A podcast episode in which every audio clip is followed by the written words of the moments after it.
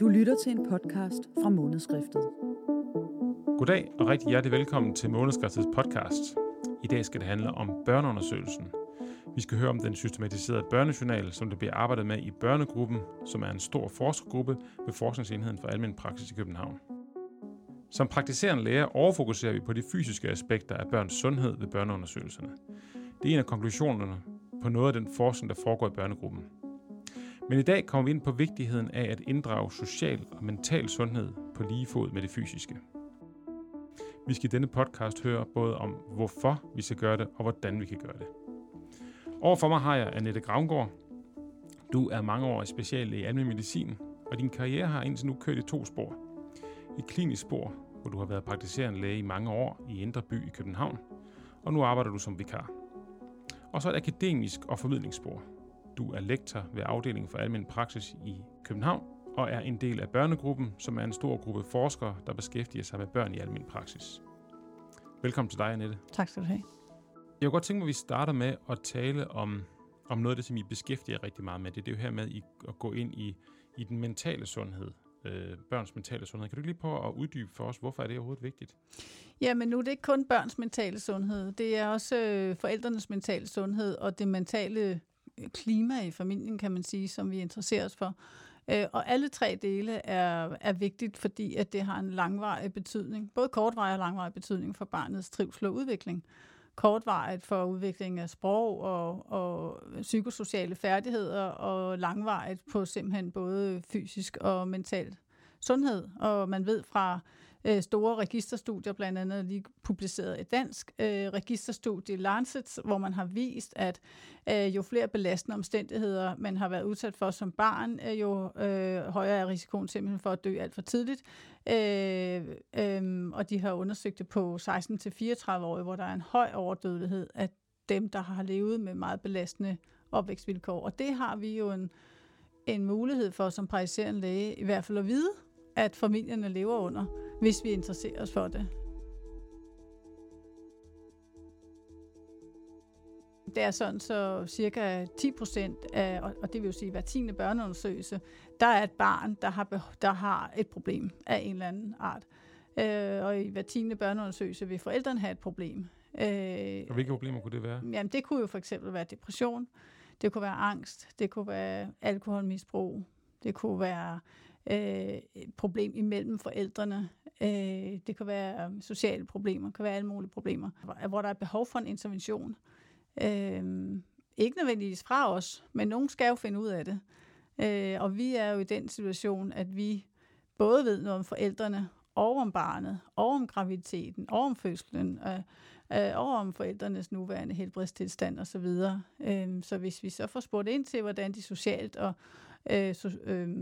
økonomisk og sådan nogle ting har det, så har vi jo et fuldt billede, og vi er de eneste, der har et fuldt longitudinelt billede af familien.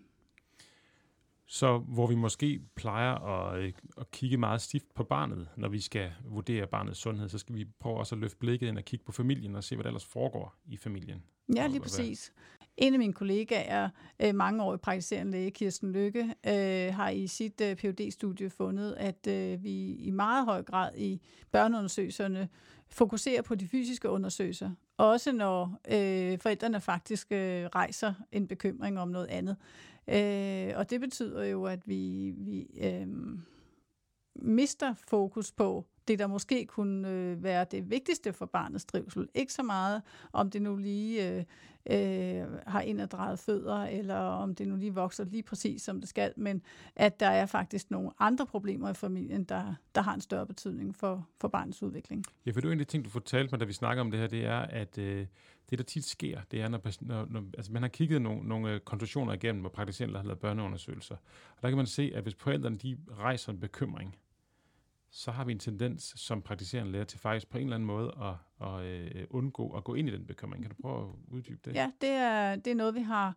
Det er et studie, vi har lavet på de videoer, der er indgået af børneundersøgelser i det projekt, vi skal tale om i dag, hvor vi har undersøgt, hvordan læger responderer på forældres bekymring.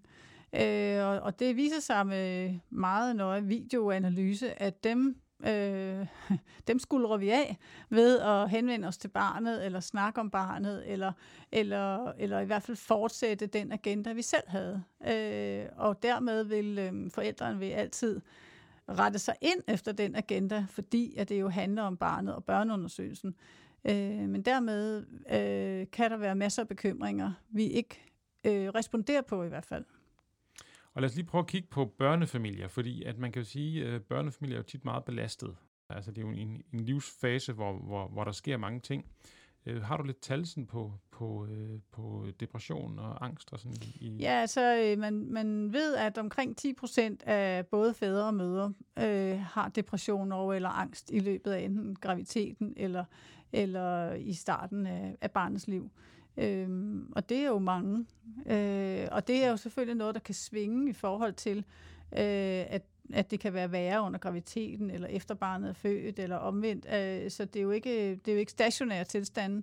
Og noget af det har været der før hos forældrene, og der ved vi det forhåbentligvis. Og noget af det kommer, og noget af det udvikler sig måske på grund af belastning under for eksempel barnets første leveår og søvnproblemer og sådan noget der. Men det er jo ikke nødvendigvis det, som forældrene kommer og præsenterer til børneundersøgelserne, fordi det er sådan lidt tabubelagt, at man ikke kan klare at håndtere det her barn. Der kan også være forældre, der bare har rigtig svært ved at relatere til deres barn.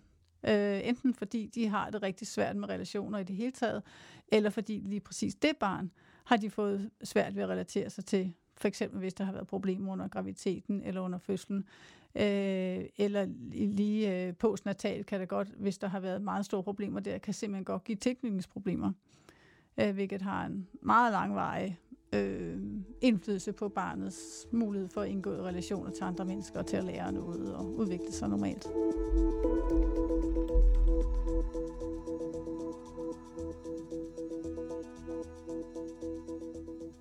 Da vi snakkede sammen inden den her podcast, der sagde du til mig, at du synes, vi har for lidt tillid til, hvad vi selv kan som praktiserende læger. Ja. Kan du ikke prøve at uddybe det?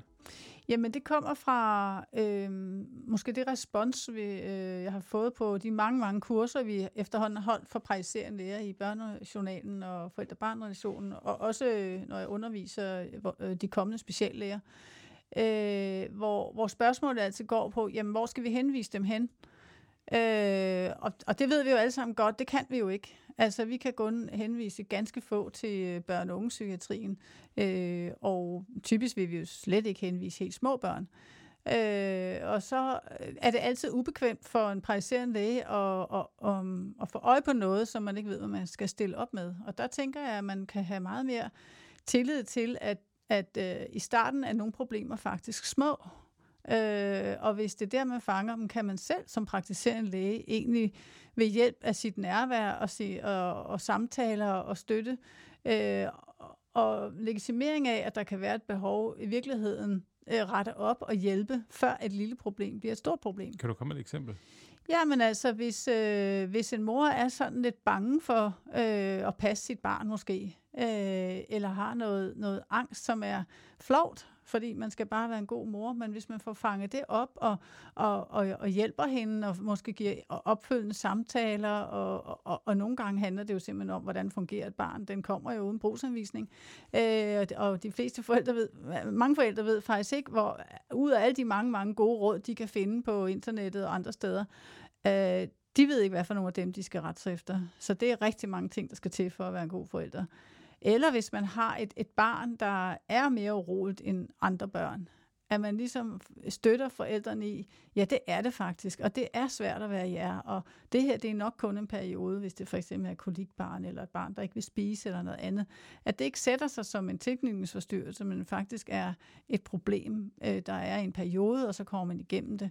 At man også bliver støttet i, at nogle børn er faktisk vanskeligere at passe. Så normalisere det og få det ned på jorden. Ja, eller se, jamen det her barn er faktisk også usædvanligt, og få hjælp til at få fundet ud af, hvad er det usædvanlige, og der tænker jeg, den helt oplagt, det er jo sundhedsplejersken, som vi også meget, meget, meget sjældent egentlig bruger i det omfang, vi kunne, fordi hun kommer faktisk derhjemme, og hun er rigtig meget vant til at tage sig af forældre-barn-relationer og vanskelige børn og alt muligt andet. Så inddrage Og hvem er egentlig vores, hvis man lige holder fast i den, hvem er vores samarbejdspartner? Vi har sundhedsplejersken. Hvem ser du mere som samarbejdspartner? Ja, der er jo ikke så frygtelig mange andre, kan man sige. Altså i virkeligheden har mange kommuner jo kommunale tilbud for belastede børnefamilier og for gravide, men hvordan i himlens navn man skal finde dem, så praktiserer en læge, det er jo en jungle af den anden verden. Så der har vi en samarbejdspartner, som er rigtig svær for os at bruge til noget, og det er rigtig ærgerligt, fordi mange kommuner har faktisk nogle gode kurser og alt muligt andet for forældre, men så skal det være opsporet via socialforvaltningen, og det er jo slet ikke sikkert, at de fanger, at der er en familie, der har brug for hjælp. Annette, vi skal prøve at snakke om det her projekt, I har lavet i støttet med KEU-midler i Region Hovedstaden. Vil du lige prøve at fortælle, hvad det gik ud på? Jo, men det var sådan set den grundlæggende kvalitetsudvikling, der var nødt til at gøres med hensyn til børneundersøgelserne, for at vi overhovedet kunne finde ud af, hvordan vi kan gøre noget med de her børneundersøgelser. Og det hele startede igen faktisk med min kollega Kirsten Lykke, som i samarbejde med 5 praktiserende læger fra, dengang var det Region Sjælland, som har udviklet sådan et udkast til at systematisere børneundersøgelsen med udgangspunkt i Sundhedsstyrelsens vejledning, og med udgangspunkt i, hvad der virker muligt og fornuftigt, når man rent faktisk sidder i børneundersøgelsen. Derfra fik vi så midler fra KEU til at prøve, det udkast af på de 4 første børneundersøgelser, altså 5 uger, 5 måneder, 1 år, 2 år, hvor vi har systematiseret børneundersøgelsen, dels så den følger vejledningen, dels så der til alle børneundersøgelser bliver spurgt ind til familiens sociale trivsel, netværk og også fysiske helbred hos forældrene.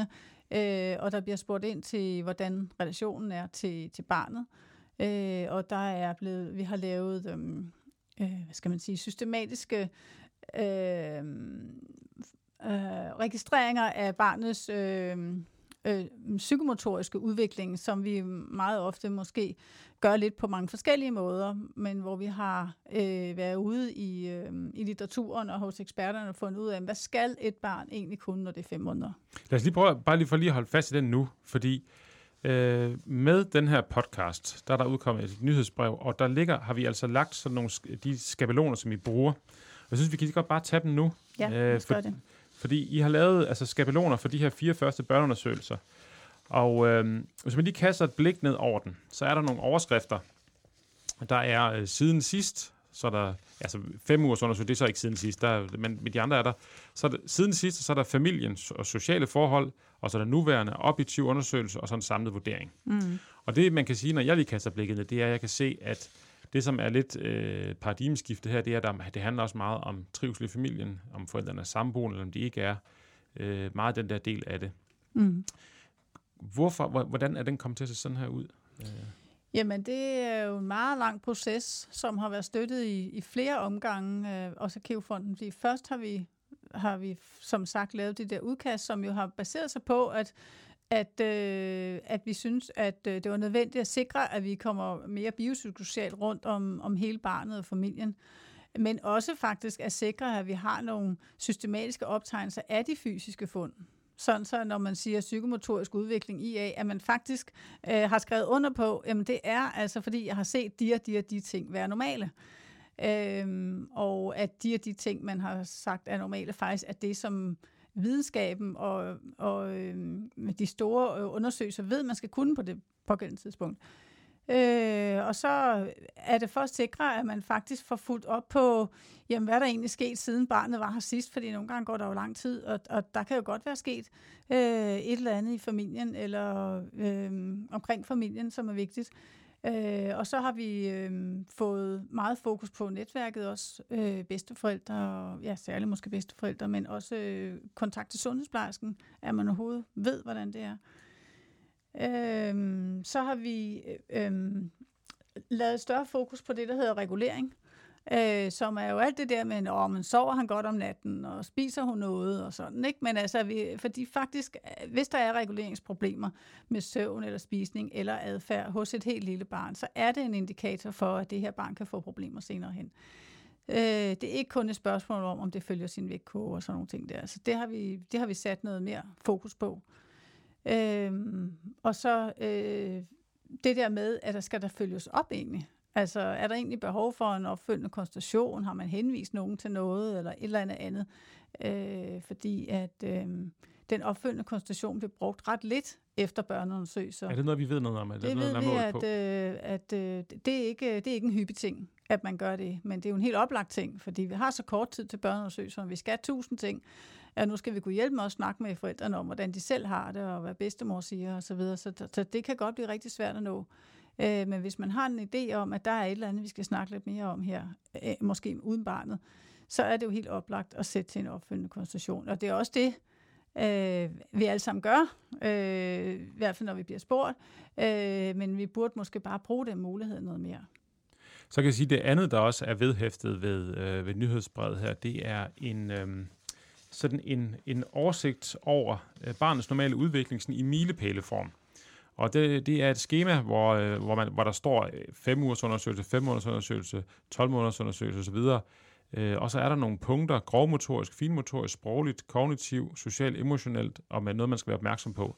Og det kan i hvert fald være en god indikator for, om man sådan har kalibreret sin egen forståelse af udviklingen rigtigt. Ja, altså den adskiller sig helt sikkert ikke meget fra, hvad man kan finde på lægehåndbogen osv., men vi har bare sikret, at den faktisk indeholder den bedste evidens for, hvad er egentlig normalt til de forskellige tidspunkter, og hvornår skal man faktisk blive bekymret. Man kan bruge den på den måde, det synes jeg selv er en ret smart måde, og man i virkeligheden har den på skrivebordet. Og så siger man til forældrene, nu skal vi jo etårsundersøgelse, jeg har det her schema her, og lad os se, hvad lille Ella, hun kan det her og det her. Så forældrene ligesom også, at det er tydeligt for forældrene, hvad vi kigger efter,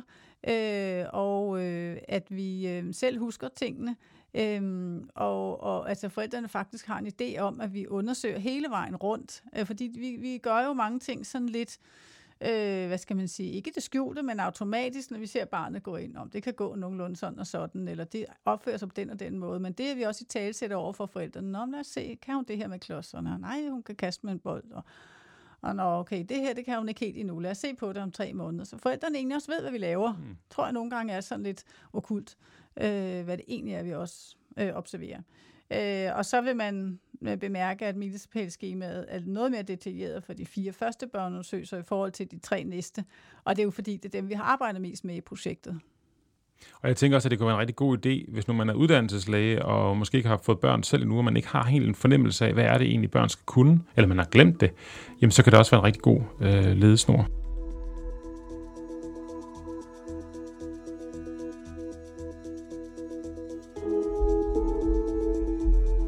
Annette, det var lige en snak omkring børnejournalen, men vi skulle tilbage til det projekt, I laver i KEU-regi.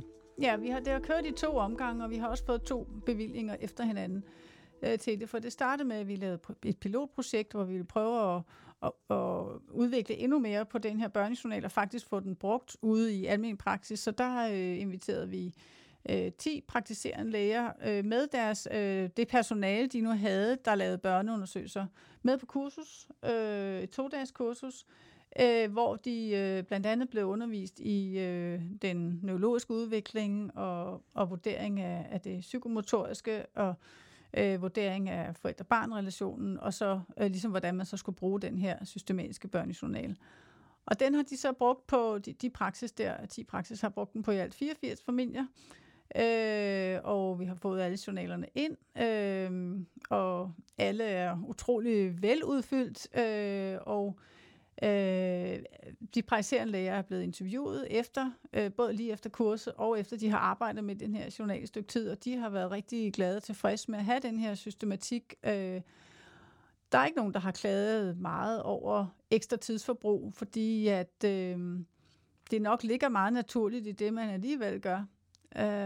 Så de faktisk kan gennemføre børnejournalerne med udgangspunkt i det her skema, og ikke bruge ekstra tid på det? Ja, det kan de jo synes ikke godt. Altså det eneste er jo, at det er et stykke papir stadigvæk. Altså, så de er jo nødt til selv at skrive et notat i børnejournal, i deres journal, og jeg ved, der er mange klinikker, der simpelthen har tilpasset deres fraser jo efter den her systematiske børnejournal, og så er det jo ikke så svært. Forældrene har også synes, at det var rigtig fint, at det foregik på den her måde. Der er ikke nogen, der har beklaget sig over, at skemaet kom i vejen for kontakten eller sådan. Så er det jo også sådan med skemaer, at i starten er man nødt til at kigge en del på dem, men efterhånden så ved man også, når, hvad er det nu, skal spørge om, og så kan man udfylde dem bagefter. Altså, sådan, og vi er jo vant til den første svangerjournal, som er på 4 sider, og det gør vi jo bare. Det stiller vi jo ikke spørgsmålstegn ved. Så vi har udviklet den så, men de havde selvfølgelig nogle kommentarer til, det var uklart, og hvordan og hvorledes, så det har vi så arbejdet endnu mere med den, og i det næste projekt, som vi så er i gang med nu, hvor der er indtil videre omkring 70 praksis med og deres personale, som har været på vores 2-dages kursus, og indtil nu har inkluderet cirka 580 gravide. Og som er begyndt at få børn, de bruger alle sammen den her systematiske børnejournalen. Og det er kursusaktiviteten og udviklingen af det, som vi har fået KEU-midlerne til, for alle lægerne skulle på kursus.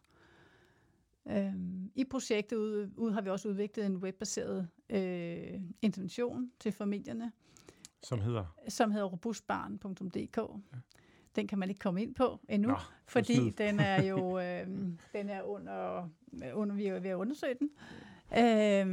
Men halvdelen af de inkluderede gravide og børnefamilier får adgang til den i et randomiseret design. Og det er simpelthen en intervention, der forsøger at støtte familiernes ressourcer igennem det at være gravid og føde det her barn, og så de første 2 år. Og lad mig lige høre, hele det her kæmpestore arbejde, I har sat i sø med at lave børnejournalen, hvad er den overordnede vision med det? Hvad er det, I vil gerne vil ændre? Jamen, den overordnede vision har jo udviklet sig lidt med, til at starte med, erkendelsen af, at vi alle sammen gjorde børneundersøgelserne forskelligt. Det kunne vi jo se og høre på vores kollegaer, og det har Kirsten Lykke undersøgt meget, og også meget forskelligt med, hvordan vi overhovedet registrerede det, vi fandt. Og det vil sige, at vi vil aldrig nogensinde kunne blive klogere på, om det, vi finder til børneundersøgelserne, gør en forskel, fordi vi ikke har registreret det ens. Så allerede der vil det jo være rigtig rart at vide, at vi egentlig gør noget fornuftigt. Og der kan du måske meget godt lige sige det her med, at børneundersøgelsen, det blev jo til, var det efterkrigstiden, og ja. Det er jo en gammel tradition. Meget gammel tradition, ja. Og den har jo baseret sig, tidligere handlede det jo om, at børn døde af infektionssygdomme, og det var det, man skulle prøve at lære familierne at undgå, og så var der fejlernæring, og i en lang periode har det jo handlet om overernæring og overvægt, og det er der selvfølgelig stadigvæk noget med, men nu er den største helbredstrussel for små børn og børnefamilier er jo nok det mentale sundhed og stress. Så det er en opdatering, en ajourføring af det arbejde, vi laver på en eller anden måde? Ja, det kan man sige, at vi simpelthen opdaterer det, vi laver til den virkelighed, som familierne lever i, over at vi registrerer, hvad vi finder, sådan så vi faktisk kan vide, om det gør en forskel, fordi at vi bruger jo utrolig mange midler på børneundersøgelserne, og de praktiserende læger synes, det er en rigtig god idé. De vil meget nødig af med den, ifølge i hvert fald den undersøgelse, som Dagens Medicin lavede. Og det er lidt unikt for Danmark, at den trods alt stadig ligger i almen praksis regi. Meget unikt. De fleste steder ligger den jo uden for almen praksis, især hos børnelægerne eller især i børnehuset og sundhedsplejerskerne. Så det er meget få steder i verden, hvor den praktiserende læge har den mulighed for at følge familien hele vejen gennem graviditeten og børneundersøgelsesårene. Og det gør jo, at vi har kontinuiteten med fra før der kom børn, og til efterhånden, som de bliver store, som man jo ikke har mulighed for at have på en jordemoderklinik eller hos en sundhedsplejerske.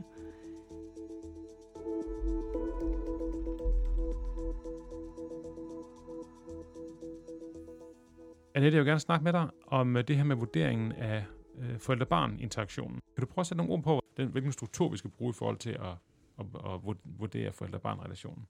Ja. Interaktionen. Det er jo interaktion, relation. Altså, det vi synes, vi måler eller vurderer, er interaktion, fordi vi har jo kun forældre og barnet ret kort tid i praksis, så det er nok at stramme den og kalde det relation, og det skal man selvfølgelig være rigtig ydmyg over for, at det er kortvarigt, at vi ser familierne. Men i samarbejde med nogle skotske børnepsykologer har vi udviklet en model, vi kan bruge i almen praksis til at se, hvad det er, vi ser, og have et sprog til at fortælle om det. Og det baserer sig på, at vi observerer det samarbejde, der er mellem forældrene og barnet. Altså samarbejdet om at komme ind i lokalet, kan være svært med en toårig for eksempel.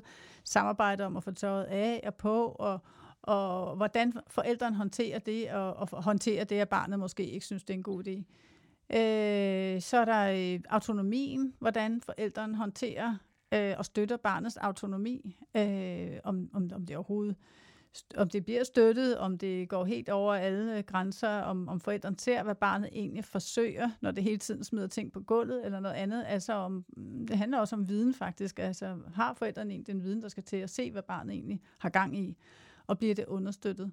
Og det tredje er den lydhørhed, hvormed forældrene responderer på barnet, og det er jo sådan helt grundlæggende for det andet selvfølgelig, fordi hvis man ikke kan opfande, hvordan den anden har det, om den anden så er et spædbarn eller en anden voksen for så vidt, så er det også rigtig svært at respondere på det. Så lydhørheden over for, hvad et helt lille barn har brug for, hvad er det, den tager initiativ til, hvad har barnet ikke brug for lige nu osv., det er helt grundlæggende for, at man overhovedet kan respondere på et lille barns behov. Så det er de tre ting, vi har trænet de praktiserende læger i at kigge efter. Og de tre ting, bare for lige at repetere dem igen, det var samarbejde, autonomi og lydhørhed. Ja. Og en af de ting, du sagde til mig, det var, at lægen skal gøre sig selv en tjeneste og holde sin mund og åbne sine øjne og kigge på, hvad der foregår i rummet. Ja, det er jo en rigtig svær opgave. Men altså, i vores projekt, så har vi bedt lægerne om at bare at give forældrene tid til at tage tøjet af på barnet, uden at spørge om 1000 ting, men faktisk at observere, hvad der foregår.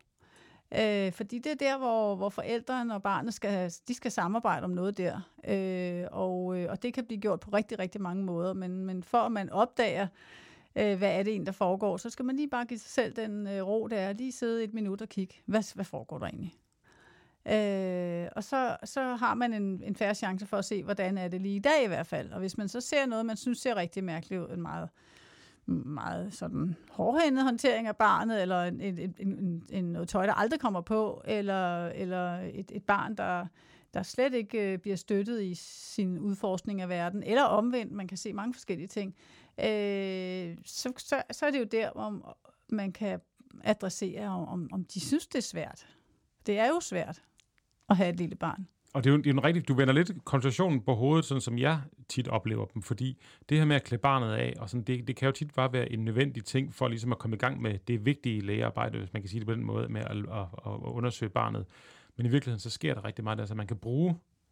Og der er måske også den ting på spil, at forældrene måske er lidt pinligt berørt over, at de ikke kan gøre det i samme tempo, når de lige kommer ind til den travle praktiserende læge.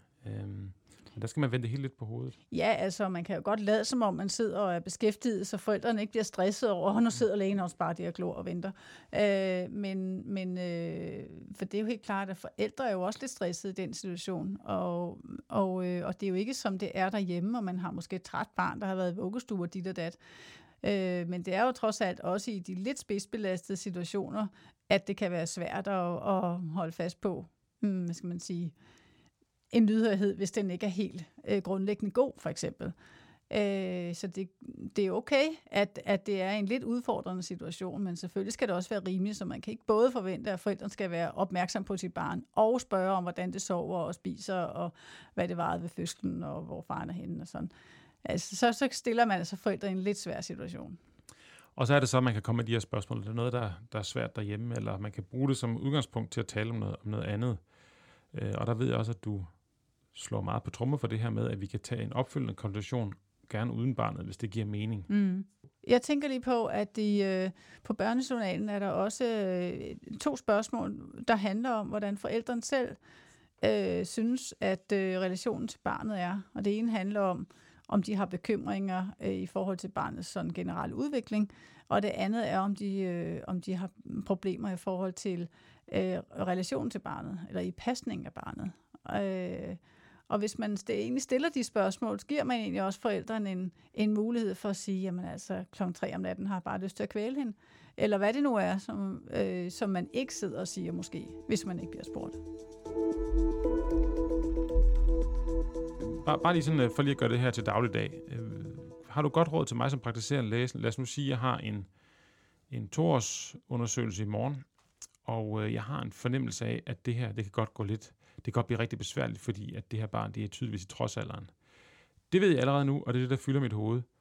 Har du nogle gode idéer til mig? Kollegial råd, inden jeg skal gå ind i den konsultation? Ja, først vil jeg nok revidere det med trodsalderen. Ja. Og tænke på, når man, hvis et barn er sådan her, fordi det er ikke alle 2-årige, der er sådan. Altså den der, hvis man ser en 2-årig, der kravler på væggene, så er det ikke normalt.